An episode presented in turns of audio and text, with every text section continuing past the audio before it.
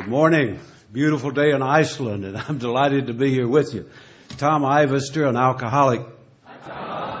I'm a member of the primary purpose group, not in Reykjavik, but in Southern Pines, North Carolina. And my sobriety date is Groundhog Day of 1957. it's amazing that I'm alive. Jesus. Never thought I'd make this, and uh, I will promise you that the day I walked into Alcoholics Anonymous, I never intended to stay sober this long.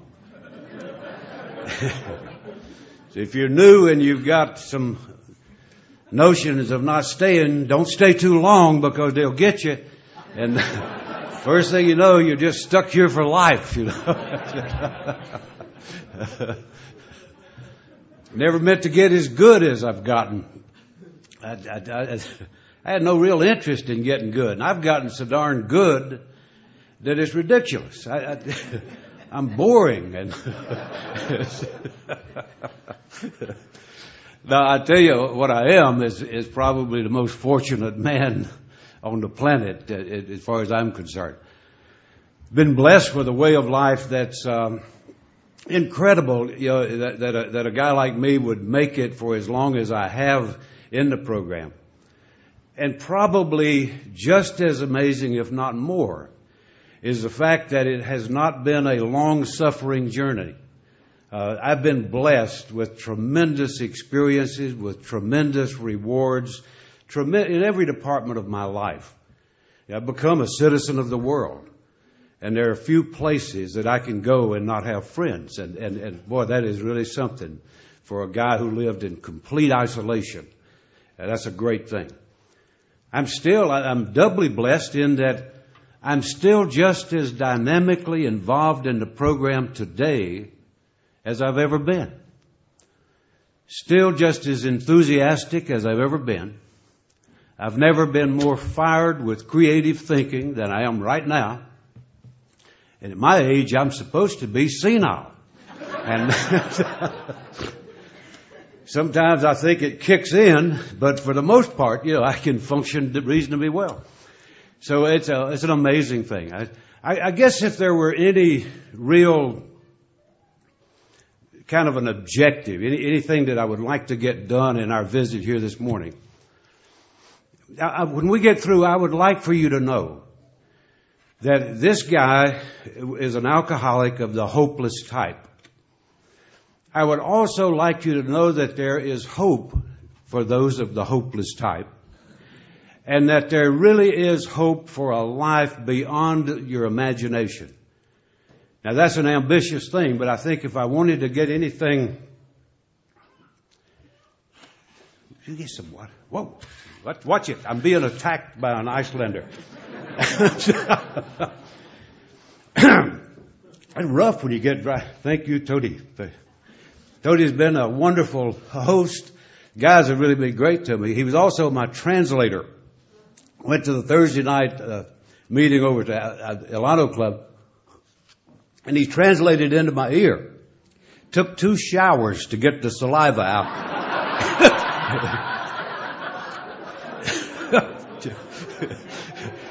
Uh, it's been great. I've had a great chance to get around the city and visit some. So it, he's going to do it again tomorrow night. uh, I am delighted. I want to visit just a minute before I get into some serious going. Uh, I was in Texas last week, and uh, that's not too hard duty. I was having dinner with a guy, and he wanted me to try a, a special dish that he had. It was an appetizer, you know, before dinner.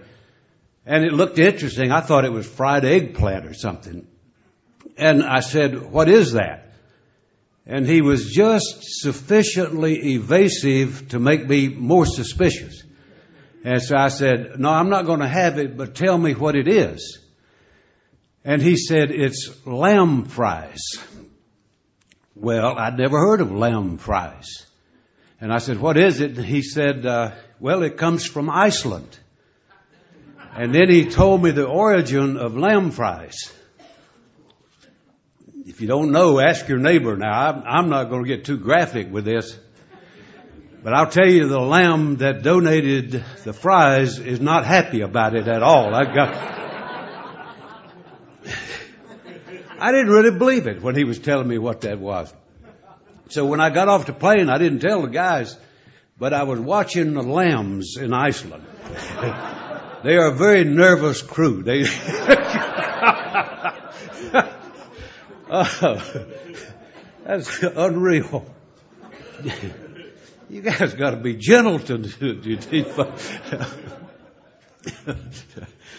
well, uh, let me get going. I got a, Runyon's got an important engagement. He's, he's got to get out of here. He made me promise not to talk more than an hour. I won't talk longer than an hour. It'll just seem like it. I'll talk as fast as I can and it'll seem like slow motion to you. Uh, this language is difficult enough when you speak it slowly. But you guys are I haven't understood a single word yet. um, I, I, am a, a, truly blessed guy. I don't think I'm anything unusual as a member. I'm an average slice of life. My experiences might have been a little different, but the alcoholism was exactly the same. I, I want to just kind of start, and I'd really like to focus on.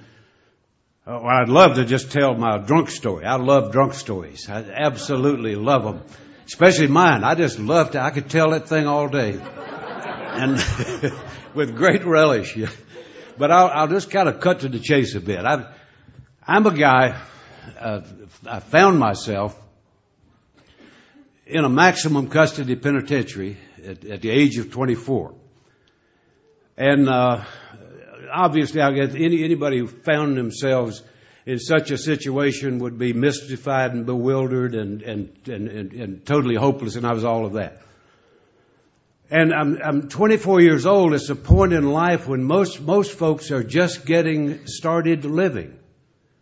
They're just getting out of college, just settling into a career, just getting married, starting a family. It's a green time of life. And at 24, I'm sitting locked up like a wild animal in a penitentiary, absolutely convinced that I will never leave that place alive. I believe that. And so I looked at the, the, the, situation I was in. There was no future. I didn't even give thought to a future. At that point in my life, if I'd had any real desire for anything, I, think it could be best described as a desire to just disappear. I just wished it were done. And so, to look at that and look at the futility of it was bad enough, but then add to it that I was serving the sentence for a crime of which I had no recollection whatsoever, then or ever.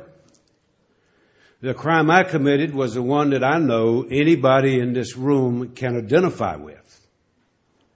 But thank God for most alcoholics, the greatest fears are never realized. The greatest fears are bad dreams, and they don't happen. But sometimes they do, and for those, they become real nightmares, and I was one of those. I was serving a sentence for taking the lives of two people. Now, I could be nice to myself and say that I had an unavoidable accident, that was certainly true in the sense that I didn't intend to do it. Two young people were trying to cross a street that I happened to be driving on, blind, drunk, blacked out, and ran them down to kill them. So not only the surroundings, but the, the weight of having committed a crime so horrible that there's no adequate punishment. There is no adequate punishment for a crime like that. So I'm looking at a lot of troubling things. And I wasn't just some nice young preppy fellow on the way to a party who had an unfortunate accident. That culminated a life that by any measure would have been better had it never happened. I was 24 years old and when I look back at my life, I couldn't and can't to this day, and this is absolutely true. Not melodrama or overstatement. When I look back at that life, I could not think of one thing that I had done to satisfaction or to real completion. None. I couldn't think of one person, not one person, who wouldn't have been better off if they had never met me. Everybody that I was associated with got hurt, disappointed, used, abused, misused, lied to, heartbroken, whatever. And so that was my legacy. And so here I sit as a 24 year old guy having lived a life like that. What would you bet on that case? Not much, eh? Not much. I wouldn't have bet a cent. Absolutely not. I'd been drunk all my life, but I didn't believe I was alcoholic. I just thought I had a situational kind of problem. I didn't really believe I was an alcoholic. I'd had, you know, we use the word potential a lot around here. Uh, I'd been told one time that I had an unusual level of potential. Only one guy ever told me that. I, had a thousand tell me I was the most worthless piece of junk they'd ever seen. I never heard that. I remembered the potential. And I didn't really believe I was an alcoholic. I thought I was a budding rocket scientist. It was getting ready to happen. And one of these days, man, if I can just get off on the right foot, go get them, Tiger. I believed that. Meantime, I'm going right down the sewer. Know. But I didn't believe that. But if you picture that guy, if you picture that guy and kind of fill in, you know the story.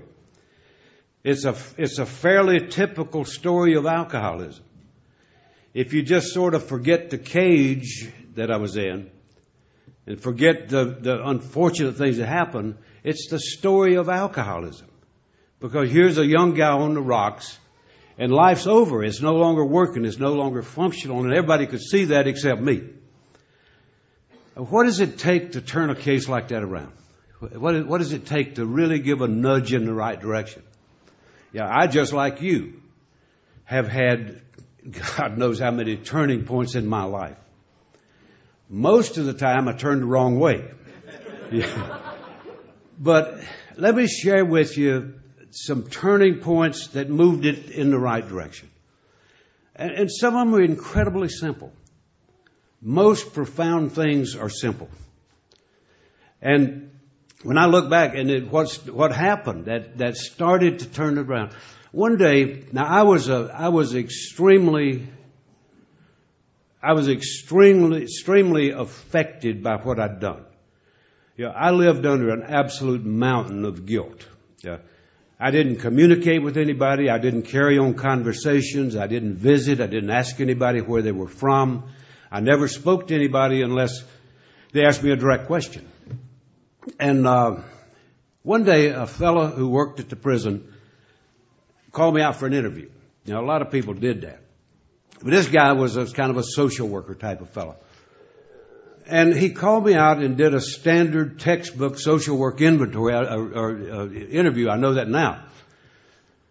Family history, social history, criminal history, all of that stuff. I'd been through that many times with all kinds of folk.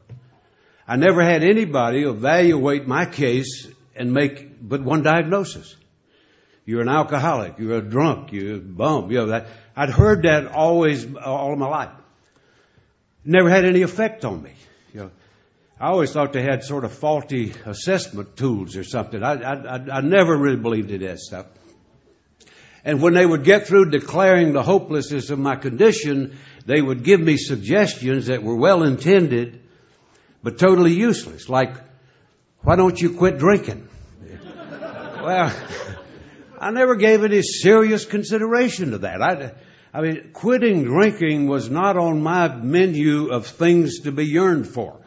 Yeah, I know you might have been just dying to get here. I wasn't. Well, I guess we were all dying to get here, but, but I didn't really want to stop drinking. I kind of felt sorry for people who didn't drink. You know what I mean? I mean, people who didn't drink, to me, they looked like they didn't drink. I mean, they're stern looking people that look miserable, look unhappy. And gee, I mean, even drunk, I felt better than they did. I, and, uh, I never, I never wanted to be like that. that. Those were not good role models. So I never had any interest in that. I, didn't like you know, rolling around on the floor and throwing up and stuff like that. But it was worth it for, for what I got. And so I didn't believe, you know, I didn't believe I was alcoholic and I, I didn't have any interest. I, I tell you this, I don't know if I was incredibly stupid or just uninformed, but it lead to the same thing. Until I was sober for a fair time in Alcoholics Anonymous, I never connected the first drink with the outcome. Never did. You know, I always thought when I took a drink and wound up in the wrong state, or in jail, or in a hospital with stuff broken I didn't even know had been hit. I woke up one time married, for God's sake. To, now that's really serious when you get into that.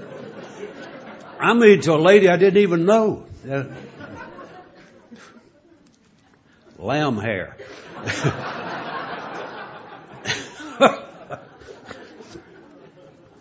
she obviously didn't know me either because when she saw what she had, she left real quick. but I mean, never, when I would wake up in some bizarre circumstance, never once did I say that, not that I recall, never once did I say, geez, I shouldn't have started drinking. I never thought of that. Yeah, I never understood when, here he comes again. I, I never understood, even when I got in AA, about what happened to the first, with, with, with a guy like me with the first drink. All right, thanks, Tony. Yeah. The, uh, it sounded to me like when I heard alcoholics say it's the first drink to get you, that when they took a drink, they just fell out or something, or had a running fit or, or some kind of thing. Well, I never did that. Only thing I did when I had the first drink was take another drink. then another one. Then another one, and then wind up in some cage somewhere in the wrong state or whatever. But I never connected that. You know, I didn't understand that something happens to me when I take the first drink that doesn't happen to other people. Never knew that. And, and so this guy that interviewed me that day told me the same stuff. Said, you've had a lot of trouble with booze. I said, oh yeah. And, uh, he said, never had heard this before. He said, we have an AA group here at the institution and I think you ought to go. It wasn't a demand or a mandate or, you know, didn't put a leash on me and take me to the meeting. None of that. It was just like, say, if you're hungry, go eat, you know. And it was about that, that flat. You know, we have a group here, you ought to go. I'd never heard of AA in my life. Never had looked for it. I never would have paid any attention if I had, but I never heard the letters.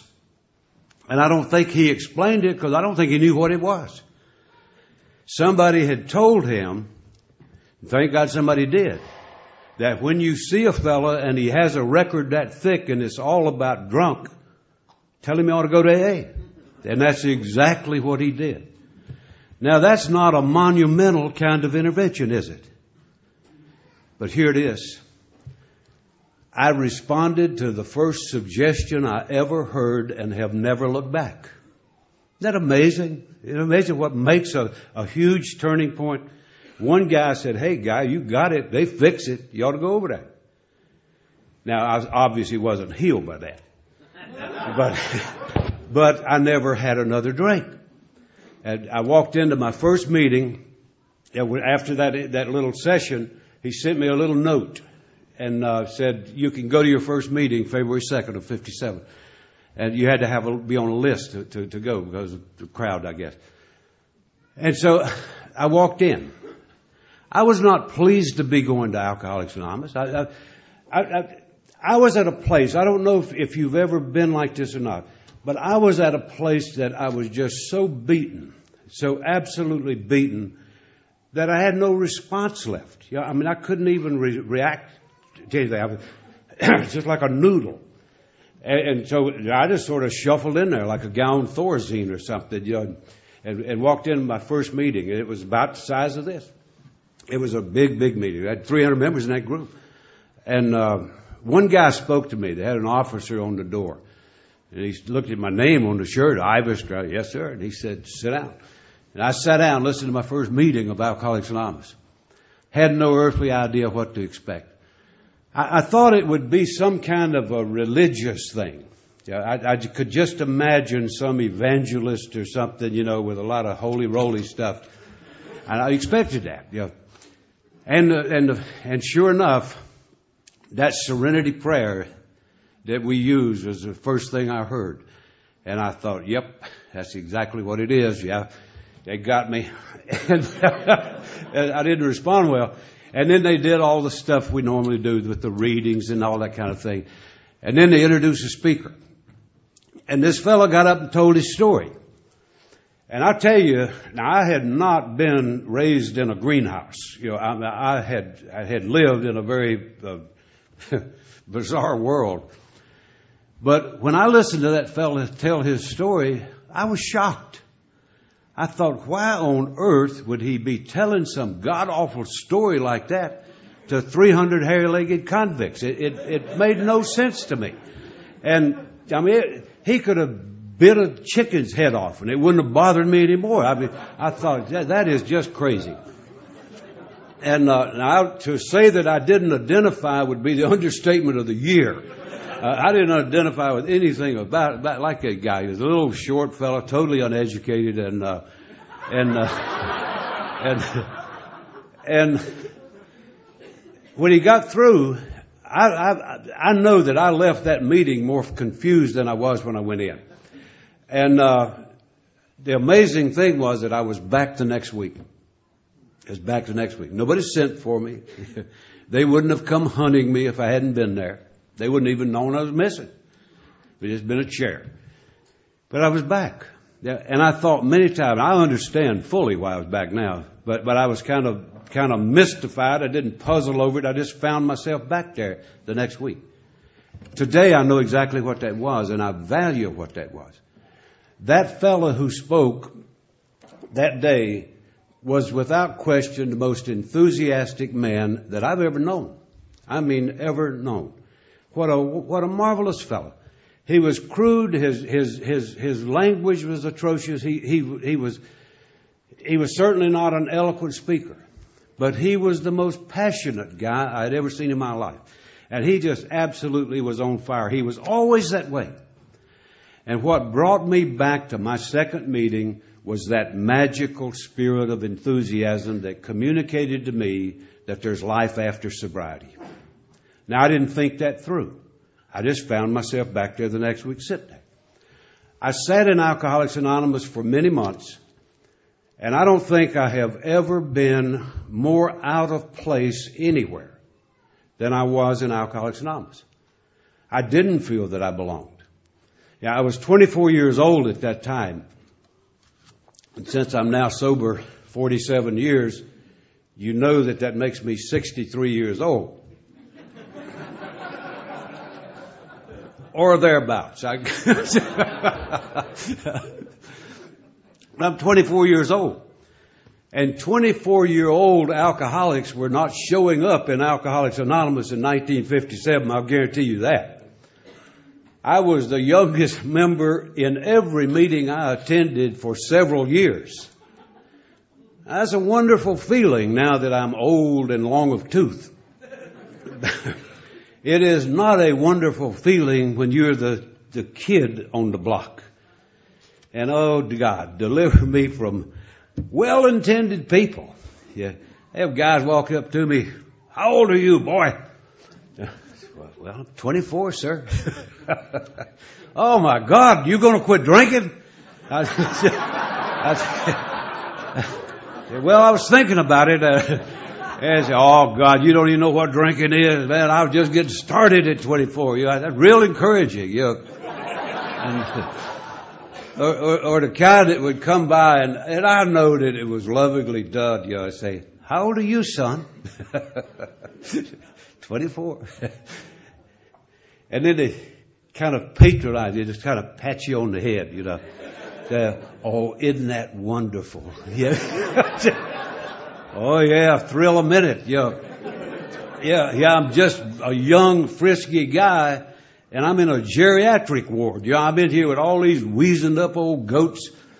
Yeah, real thrill.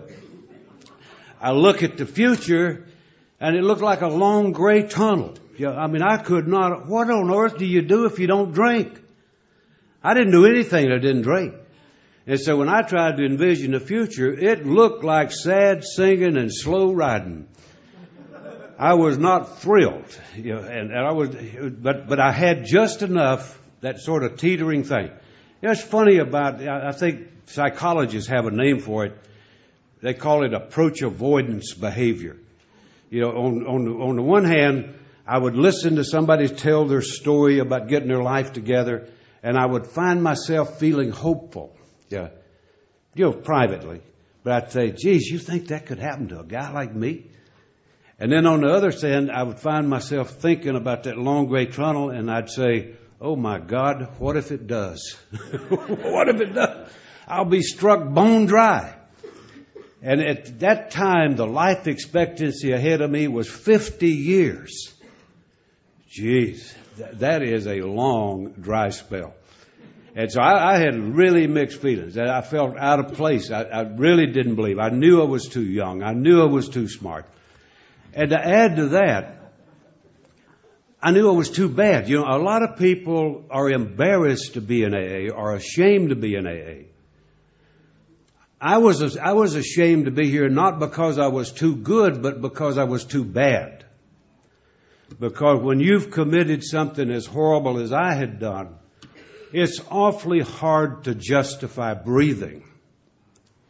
Never mind looking for a new life. so there were a number of forces that militated against my ever, ever staying here long enough to stay. And so I was an extremely miserable guy for, for, for eight or nine months. I, you know, I, I, you know, I, I applied to, some extent that uh, I've always been a reader. I've always been a curious type of fellow, so I read everything we had. We didn't have much in those days, but, but I read everything we had, read the book.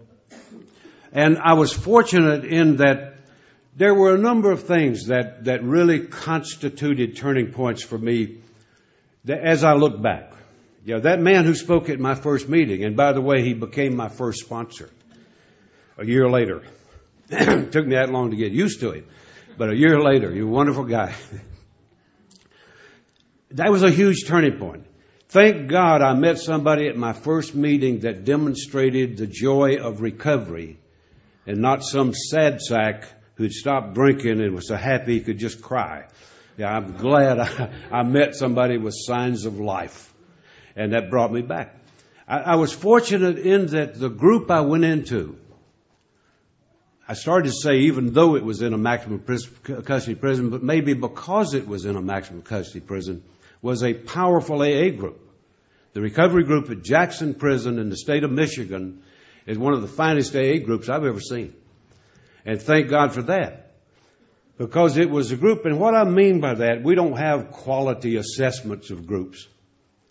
But if you look at them on a continuum, you've got some that are overly casual, you know, that you can barely tell it's a meeting.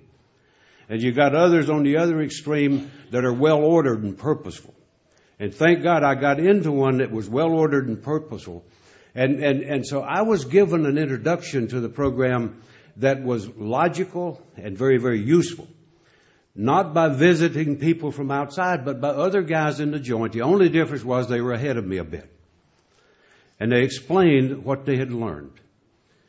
They took me through uh, an introduction to the steps. It wasn't like doing the steps, but they, they introduced me. First time, first place I ever heard the term designed for living. designed for living was in that introductory thing by those guys that joined. I've never forgotten that. It was a logical, coherent, understandable explanation of what this is. That this is not some mystical thing that happens to a fortunate few, this thing called recovery. That recovery is a product of actions taken. That it's a logical design by which to live. And what was told to me and what I found to be true is that if I take the actions that are prescribed in the steps, I will have a changed life. I will have a change in my personality. And my motives don't even matter. If I will take the actions, my motives will get corrected as they go. And I know that because of what happened to me. And, and so I got introduced in a sound kind of way. I was a, I was a guy, I was a pretty aggravated case. If you, if you were here yesterday, we were talking about a spiritual thing. I was really tangled up in that department. And, and in a spiritual program, that's a huge barrier. I'm not going to dwell on the steps too much. They're only the heart of the program, you know, so I'll just kind of slide by that. I won't dwell on it too much. But, but let me, let me just kind of address maybe three different aspects of that in, in a global kind of way. You know, the first three steps in our program, to me, are the foundation upon which recovery is built. They're the things that give me solid footing. They're the things that gives me security and gives me an assurance that I can actually stay sober. I know people, I know a lot of people, who have never done more than three steps. And if survival is all I care about, it is quite enough. If I'm somebody who can be satisfied with just not drinking for one day at a time, good, good. I can make it on that. But if you're an aggravated case like I am, the tiger that I rode into Alcoholics Anonymous didn't die. That sucker's still there. And he's still chomping away. And I'm not satisfied for survival. Now I didn't know that at the time, but but I know when I got pushed in and I started to work out a fumbling kind of grasp of that. I'll tell you where the, in, in that foundation, I'll tell you where the huge, huge turning point came that changed the course of my life, I hope, irreversibly, irreversibly so far. Where I really started to get what we call depth and weight in the program. Now, I'm just kind of a lost, tragic face in the crowd. That's who I am. I'm, I'm sort of wistfully hopeful that something's going to happen. I said I was an alcoholic because everybody else said they were. I didn't think I was, deep down. But I hated to be the only something else in there. So they said they were. Oh, yeah, me too. Yeah, but it didn't mean a thing. I'll tell you where that changed. One day I went to a meeting, and the, the, and the second kind of group that I'd like to talk about it, those first three steps to me have to do with my relationship with the power, surrender, about my relationship between me and, and, and my survival with a power greater than myself. Powerful things. The second group that I want to just kind of lump together and talk about are four through seven. Because they have to do with my relationship with me, with, with my relationship with understanding who I am. What about talk about when I say I'm an alcoholic?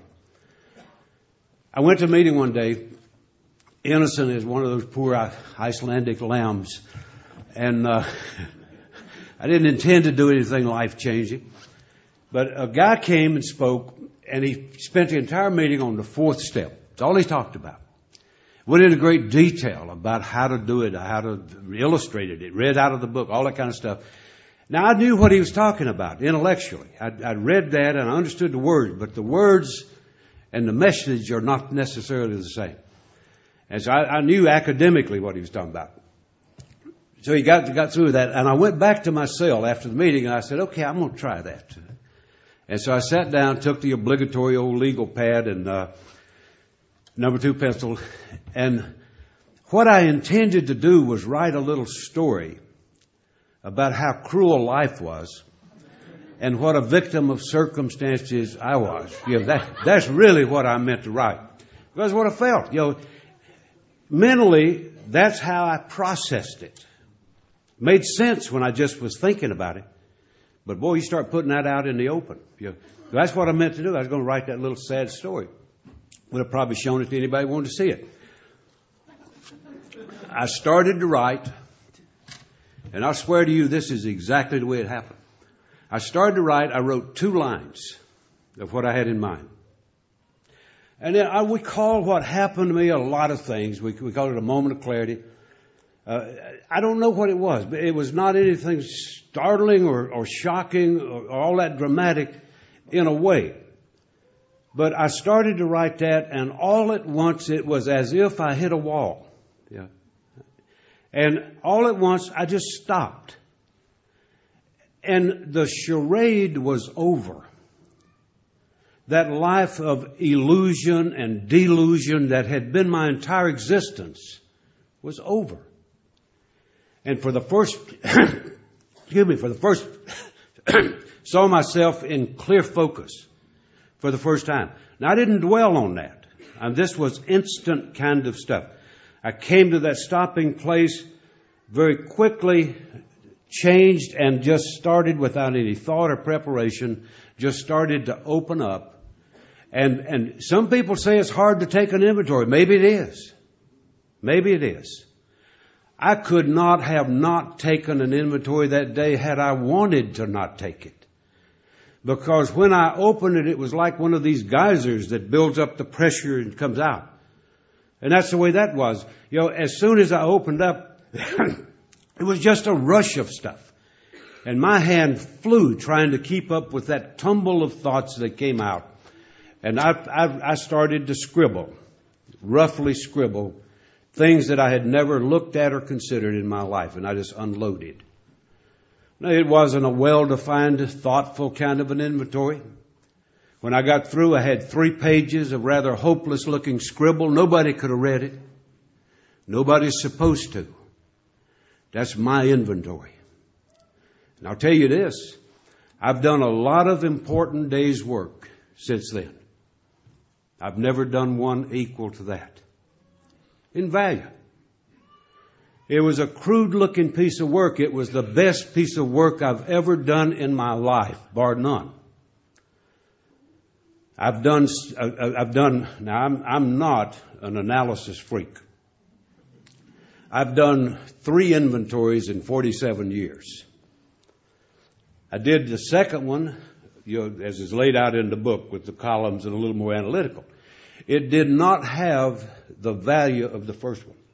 It had great value, but it did not have the value of the first one. Because when I got through with that inventory that day, I didn't know what to expect. I knew what the book said. And when I got through with it, I knew. Great, thank you very much. What is that? Oh, is it? Okay. He's from Denmark. You got to check these things.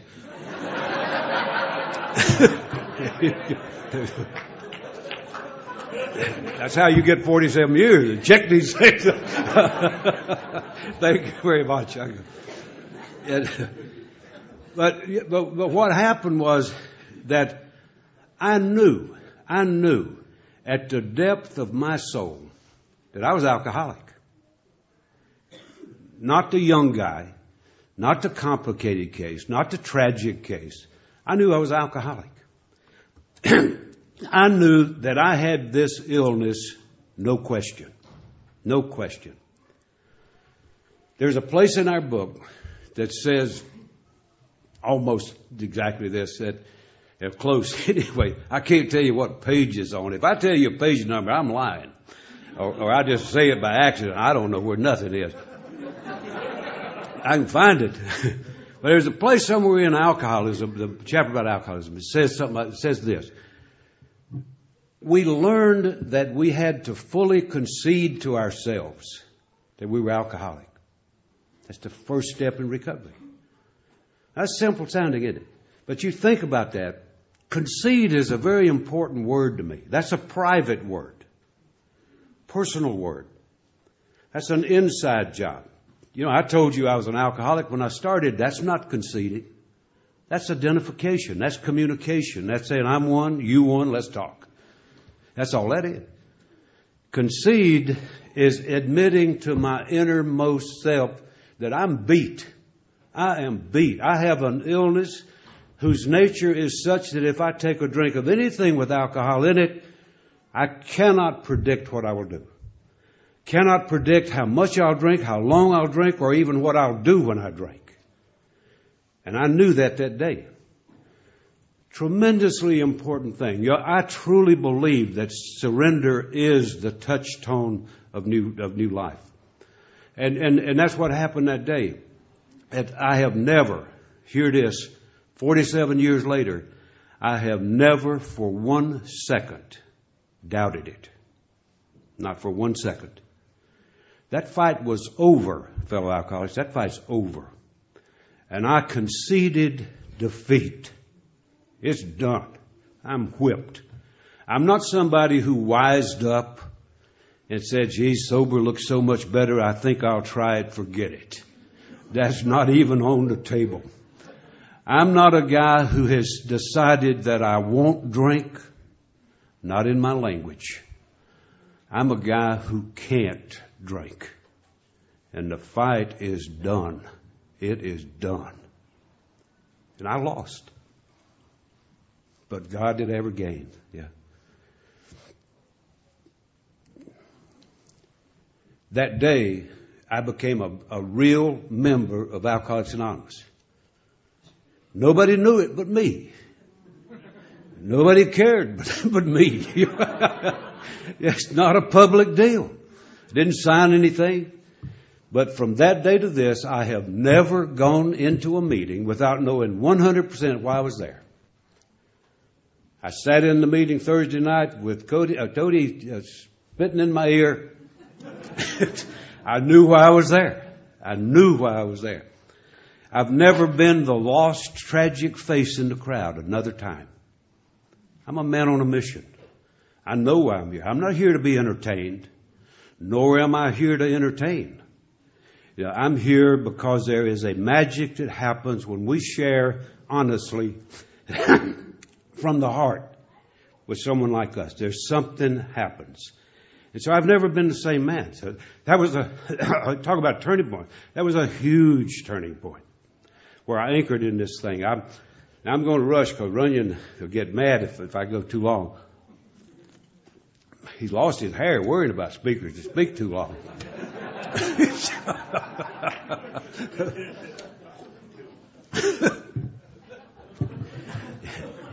and the last half of that, you know, the last half of that little group of four steps, you know, talking about relationship with self. You know, there, well, that fifth step was monumentally important. You know, to me, it's the freedom steps.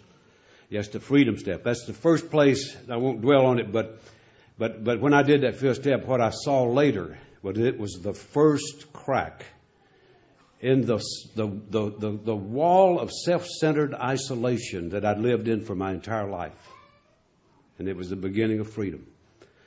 And then uh, uh, uh we uh, some of us were talking this, earlier this morning about yeah, I think there's an awfully important thing that happens in the, the second two of those four steps in six and seven. You know, when I first got to those, I, I really thought they were filler material. I really did. I discounted the value of those. They looked like a rehash of two and three to me. And I, I really just sort of wrote them off. It said, no big deal. Yeah, it's almost a given. Not so. What I found was that that is an enormously important decision point where you know, I've taken a look at it. I've taken a look at the fact that I'm beaten up. I've taken a look so that when I say I'm an alcoholic, I understand that I'm not just talking about being a drunk. I'm talking about being a guy with a condition whose nature is such that if I'm left unattended, I will drink again, even though it makes no sense. You know, so I've understand something about what my illness is, that it's not a bad habit. And so, having that information, what do I want to do about it? What I want to do about it? And what six and seven are to me are a pivotal point where I decide if I want the new life or not. We made a decision to turn our will and our life. No, that's the third one. Where, what is six? It's, well, entirely ready to have God remove these defects of character. Thank you very much. I need a lot of coaching. entirely ready. And I tell you what, that might have been a welcoming beacon to you. It was scary to me. I, I told you in the beginning, I was not interested in getting overly good. And I thought, how on earth can you do something like that without being pure? You know, I thought I'm going to be struck pure and dry and I'll never smile again. And that, that was sort of the thoughts I had. And, uh, and, and that hugely important thing of shifting I, I hope I can make this clear so that at least you'll know what, what happened to me. That what happened here was the name of the game changed. The name of the game changed. From somebody who is self-focused, who sees Alcoholics Anonymous as only a place to go and get what I need to a way of life. There's a, Alan and, and Baldur and I were talking this morning about where we lose people in recovery. When I'm working with folks going through the program, it seems to me that one of the critical junctures where we lose people is in this transition that's laid out in six and seven. You get somebody that's gung ho, that's doing the steps, that's going through four and five, and then comes that critical point where the name of the game changes and we start to get solution oriented. And we start to see play AA as a place where real important work occurs. A lot of folks that I work with never get beyond seeing Alcoholics Anonymous as a place to go and get something and then get on with my life. And never see it as a place where real growth and real work and real purpose attends. So, being ready to turn loose and let a, let a new life occur, hugely, hugely important. It, it, it's where AA becomes a place, it started to become a place for me where I go and do my work. And where I develop the new way to put this way of life to work. Hugely important. And then the, the, the last group that I just skate by real quick so we can get out of here uh, sometime uh, is eight through 8. I'll just loop them all. Eight through twelve. To me, those are the steps that about restoration. You know, about how do we get restored to our proper place in the world, and how do we find the place where we're going to be of maximum usefulness? That's, that's what those are for. We were talking a little earlier about the, I, one of the few advantages of being old is that I had a chance to meet our founder, Bill Wilson. I went to my first international in Toronto in 1965, primarily to meet Bill. And uh, one of the things I treasure was a little meeting that, I sat in with him talking about traditions. He was talking about anonymity and, and you know, that spirit of humility. And one of the things he said that was extremely important to me was that AA, our program was never intended to be a furtive hiding place for alcoholics. That's not what AA is about. This is not about getting in a bunker and hiding from the world. He said, that was important to me because I didn't want to live my life in a tunnel like existence. And that's what it sounded like. He said, the, the logical outcome for Alcoholics Anonymous, if we apply these principles, is to restore me to my rightful place in this world. Good news, eh? Anonymity is not about hiding. It's about humility. It's not about hiding. You know, nobody gives a rat's ass whether I'm an A. That's not the deal. It's about being willing to operate without recognition. Yeah. And, and so those steps that restore powerful, powerful stuff, and I'll just glide by them, but uh, I'd love to spend a half a day with them. But those, eight and nine to me are powerful things. My, my belief is this, what it, it comes down to, and it may not be right, but it's mine, is that not drinking solved very few problems for me. What it did was reveal tons of problems. And that process of inventory and self-examination revealed very troubling stuff that when I did the fourth step, I thought that I had wronged every person I ever met. And I did if they would let me. But they, most people had enough sense to get away from me. I mean, they'd see me coming a mile away and get out. Some were trapped. And uh, eight and nine was, was, was, was where I started to deal with that. My belief is this. Every time I used, abused, misused, took advantage of, hurt any human being or institution, I paid for that with a piece of my soul. I didn't win. I lost. And every time I lost, I lost a piece of me. I lost a piece of my freedom. And my belief is that I will never be a free man until I go back and make right those wrongs. Everywhere that I possibly can. Now you can well imagine, I won't go into detail about it, but you can well imagine from what I've told you that I had some horrendous amends to make. Unbelievable amends to make. Amends that I couldn't even imagine. How do you make amends to two people whose lives you've taken? I'm here to tell you that the power of Alcoholics Anonymous and the power of what's laid out in these steps will deal even with that. So I don't care what your situation is. If you're somebody who's tired of dragging the guilt, somebody that's tired of dragging yesterday everywhere you go, the surgery is simple. Very simple. Write it down. Identify the wrong. And then the hard part is become willing to make it right. Powerful freedom. Powerful freedom. And then the, the other steps are about making this a way of life. How do I put these principles to work in my life so that I can actually have usefulness and purpose? A lot of time we see 10 as an apology step, you know, where we sort of see what we did wrong, straighten it out. I think that's the least important part of step 10. Step 10 to me is about how I put these principles to work. How do I make these things come alive in my life? It's about how I'm living. It's about how I engage this. There's a place somewhere in there in the book that says, uh, of course, of course, or something like that, we're working on ourselves. Of course, we're, we're, we're, taking care of our needs. But our real purpose is to be of maximum effectiveness to go to God, with God and those around us, and of maximum usefulness to God and those around us. That's my purpose, and that's what uh, the 10 through 12 are about with me. Is about being maximally effective.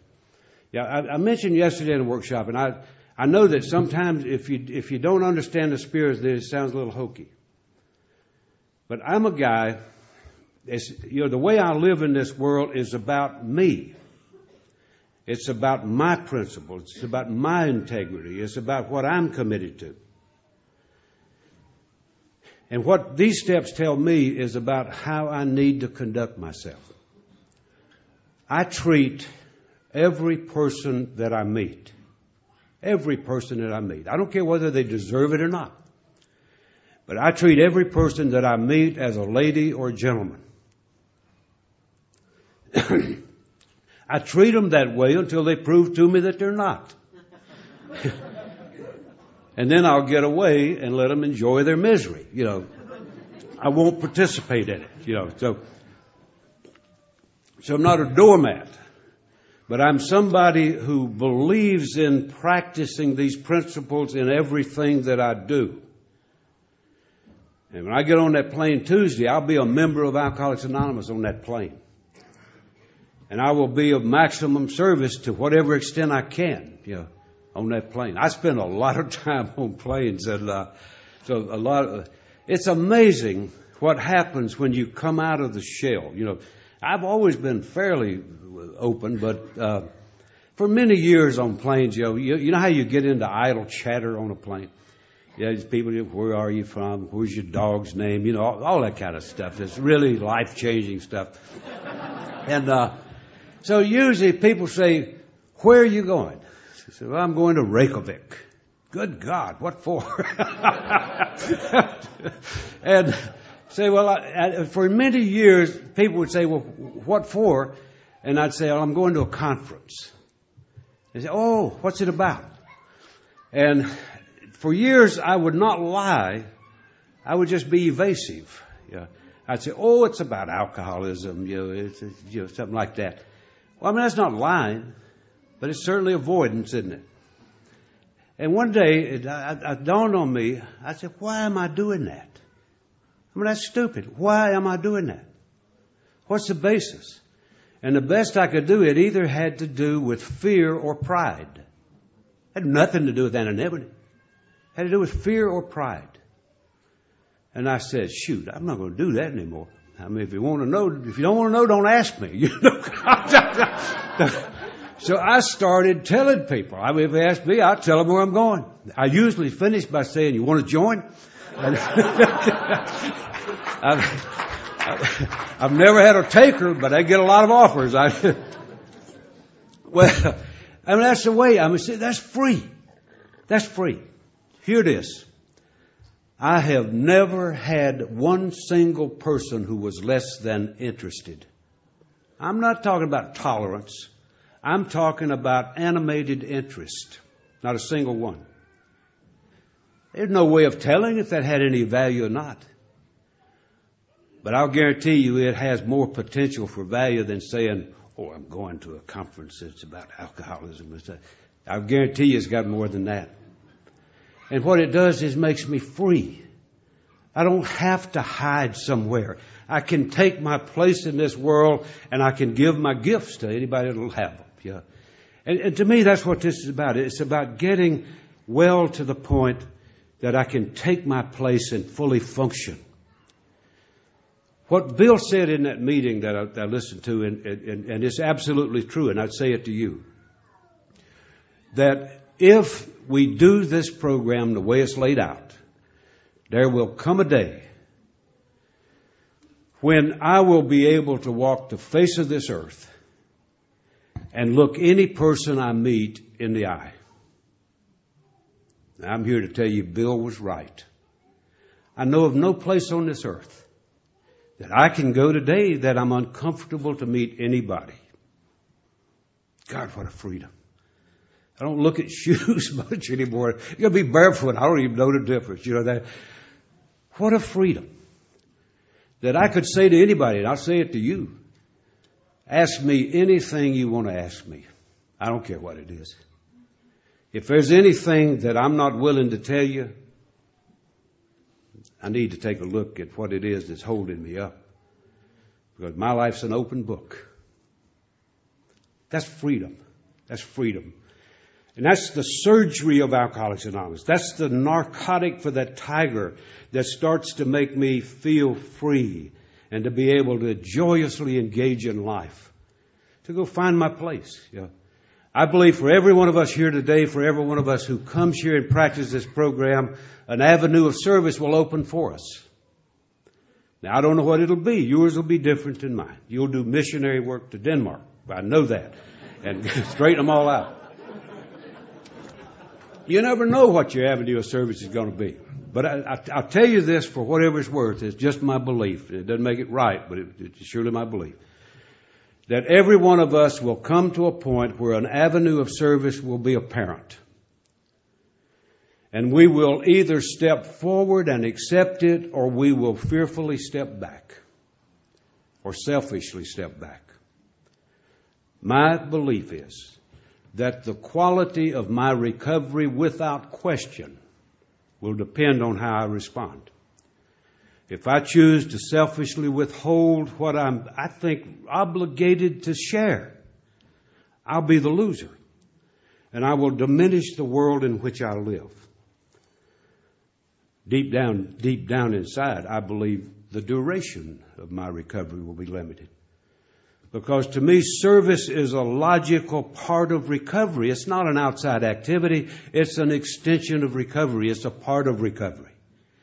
You don't treat self-centered isolation by isolating. You treat self-centered isolation by engaging in the world. Well, that's what happened.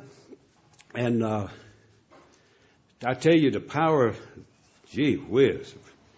Be patient, Ron. We're getting ready to go, buddy. I, I, I, just get you out of jail right quick, and then we, then we. Well, you're already out of jail. You know, the prison, the tightest prison I was ever in in my life was the one I lived in, just like you. I became a free man, locked up like a wild animal for the first time in my life. Found useful purpose, purposeness, real feelings of worth, locked up in that place. Powerful program. I don't care where you are or what your situation. I've known people that had no use of any limb who were happy people. It doesn't matter. so that's what happened. And, and, and, and so what happens as a result of this stuff? That, you know, I said I wanted to give some hope. And, and, and I do, because I know that uh, most people in, in Iceland are extremely wealthy. But I, I, I know that from eating in some restaurants. You better be wealthy if you're going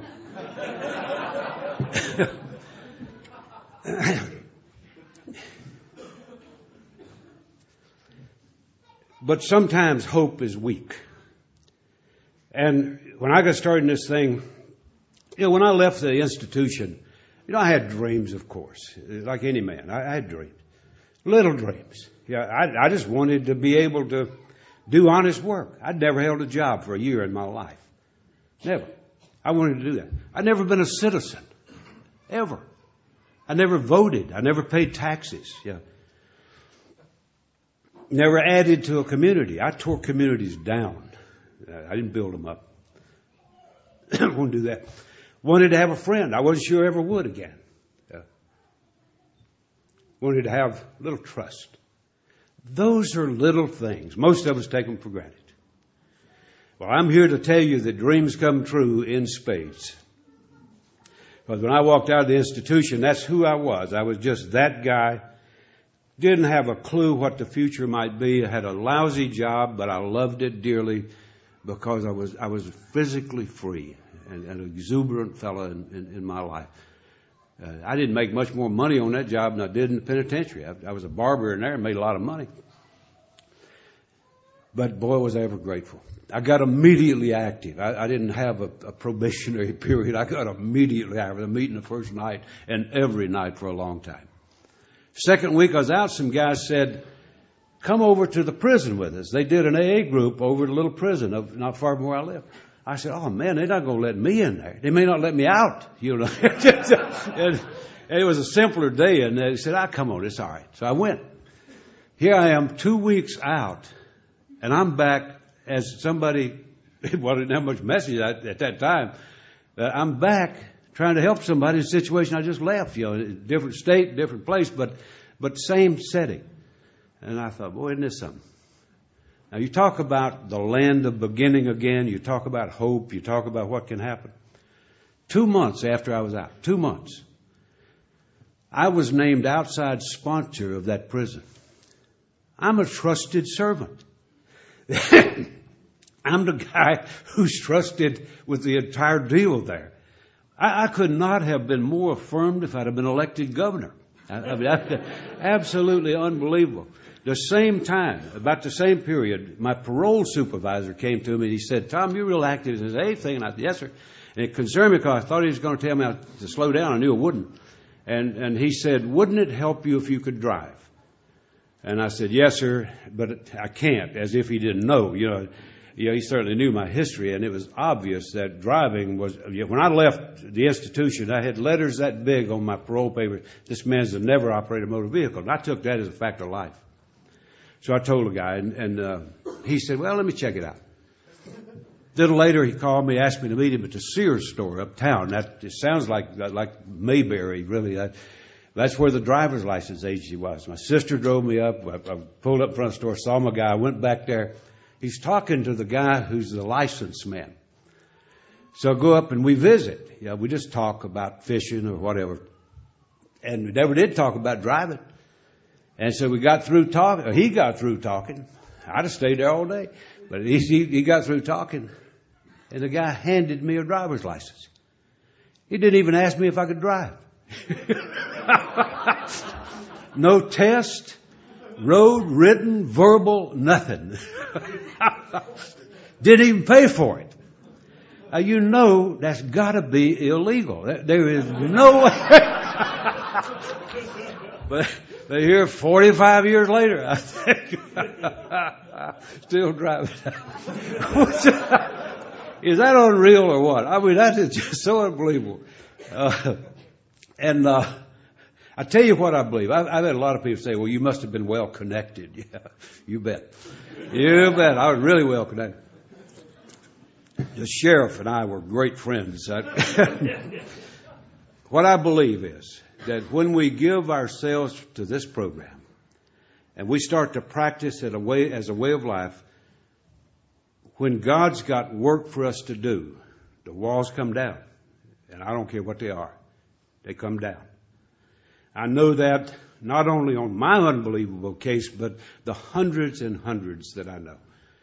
You know miracles happen so often here, they're almost commonplace. I mean, we barely notice them. Five months after that, I was elected the district committeeman for my area. The, the people in 12 cities asked me to be their trusted servant. tremendous affirmation. Two years after I was out, sitting in my house one day, and uh, a fellow from the state prison system called me and uh, asked for Mr. Ivester. So I got on the phone and and he said, Mr. Ivester, we're expanding the rehabilitation program in our prison system. We were wondering if you would consider accepting a position.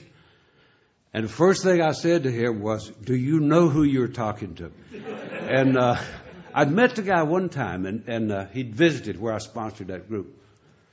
And God knows why he called me. I, you know, now, here's what was historic about that phone call. As of that day, there had never been an ex-con in history anywhere on this planet hired into a correction system. And I knew they weren't going to start with me. And so, obviously, I knew that. And so what I said to him was, geez, I've never thought of it. Nobody else had ever thought of it. I, I, I said, I would love to do something like that. And to myself, you know what I said. Ain't no way. But there was. When God's got work for us to do, walls come down. They come down. I was hired.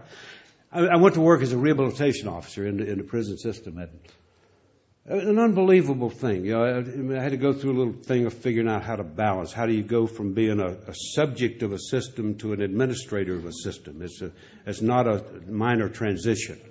And there was nobody to discuss it with because I'm the only guy that's ever been there. So I, I had to use God, traditions, and everything I could get hold of to figure out how I fit. And uh, so I went to work. Loved it. Loved it dearly. I, I, I didn't take a vacation for nine years. I, where would I go? My God, I'm in hog heaven now. What would I do? And uh, I just gave it everything I had. And you know, an amazing thing happens. When, when you do good work, people will tend to seek people who do good work. And there's a hunger for folks to take leadership roles. I didn't know all that. I was just working. I'm just doing the best I know. How. But I started getting moved upward. You know, people started inviting me to take on more responsibility. I moved into supervision and then into management and then started directing programs. And, and one day now, you bear in mind who I am. One day the head of our system, the top dog fella, asked me to come by in his office. That he had a little something he wanted me to do. And so I went by. And Normally he would want me to pinch hit for him, making a talk or something like that. And he said, Tom, I would like for you to take over an institution as warden. And I will tell you something. even though I was in the system, this is unheard of. There, and when I got up off the floor, I said, I said, boss, come on, man. I don't want to be the man. I, I don't want to be the guy turning the key and all this kind of stuff. You know, I, I, it had no real appeal to me. I, I just seemed so far away. I guarantee you, of all the things that a guy ever fantasizes about in a penitentiary, that does not make the list. You know, one of these days I'm gonna get out here and run one of these suckers. You know, I couldn't forget it. And. Uh, so I asked him what he had in mind. He told me, I said, will you let me think about it? He said, of course. Take five minutes.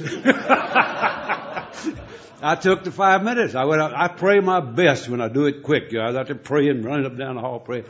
And it, it, it so I, I, decided that it would be worthwhile, and, and so I did. And I, it launched 20 years of my career in which I ran institutions and uh, the only reason I did it was because I felt that I might be able, with some power and authority, I might be able to do some things that needed done. And that was surely the case. Uh, I was sort of the go-to guy. I'm a, I'm a developer. I'm, I'm not somebody who's, a, I don't like to run stuff. I like to build stuff. You know, I like to create and I like to develop. And I'm the kind of guy, if you want it run smooth, don't get me. I'll tear that sucker up the next day and try to build a new one. and, that, and that's the way I do. I'm the guy who developed new new things in our state, and wonderful, wonderful thing. And one day I realized that I had uh, I'd gone to the top of my profession, and uh, I'm now bothered to finish my education in the process in correctional administration. I mean, I didn't. There's no great market for ex-convicts. I, I promise you that. There is a market for well-trained professionals.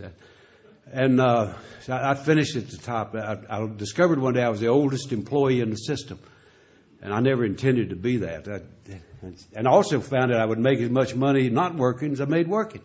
So, geez, even I could figure that out. I'm going home. And I had been AA focused, sort of coy. They, they're, they're, they're clever thinkers. They knew about my retirement before I did uh, in my state. And so when I retired, I had already been elected by my AA buddies to be the chairman of Alcoholics Anonymous in corrections upon retirement. So my retirement lasted about that long. and, and, I went to work and, uh, uh, I tell you what motivated that. I'd been in a high pressure career for 39 years, and I'm I'm not a mild mannered type of fellow. I'm a hard charging type of guy, and um, I'd, had a high pressure, very active career, not only in the system, but I've never been less than extremely active in AA. So i am a guy who, who, runs wide open, and.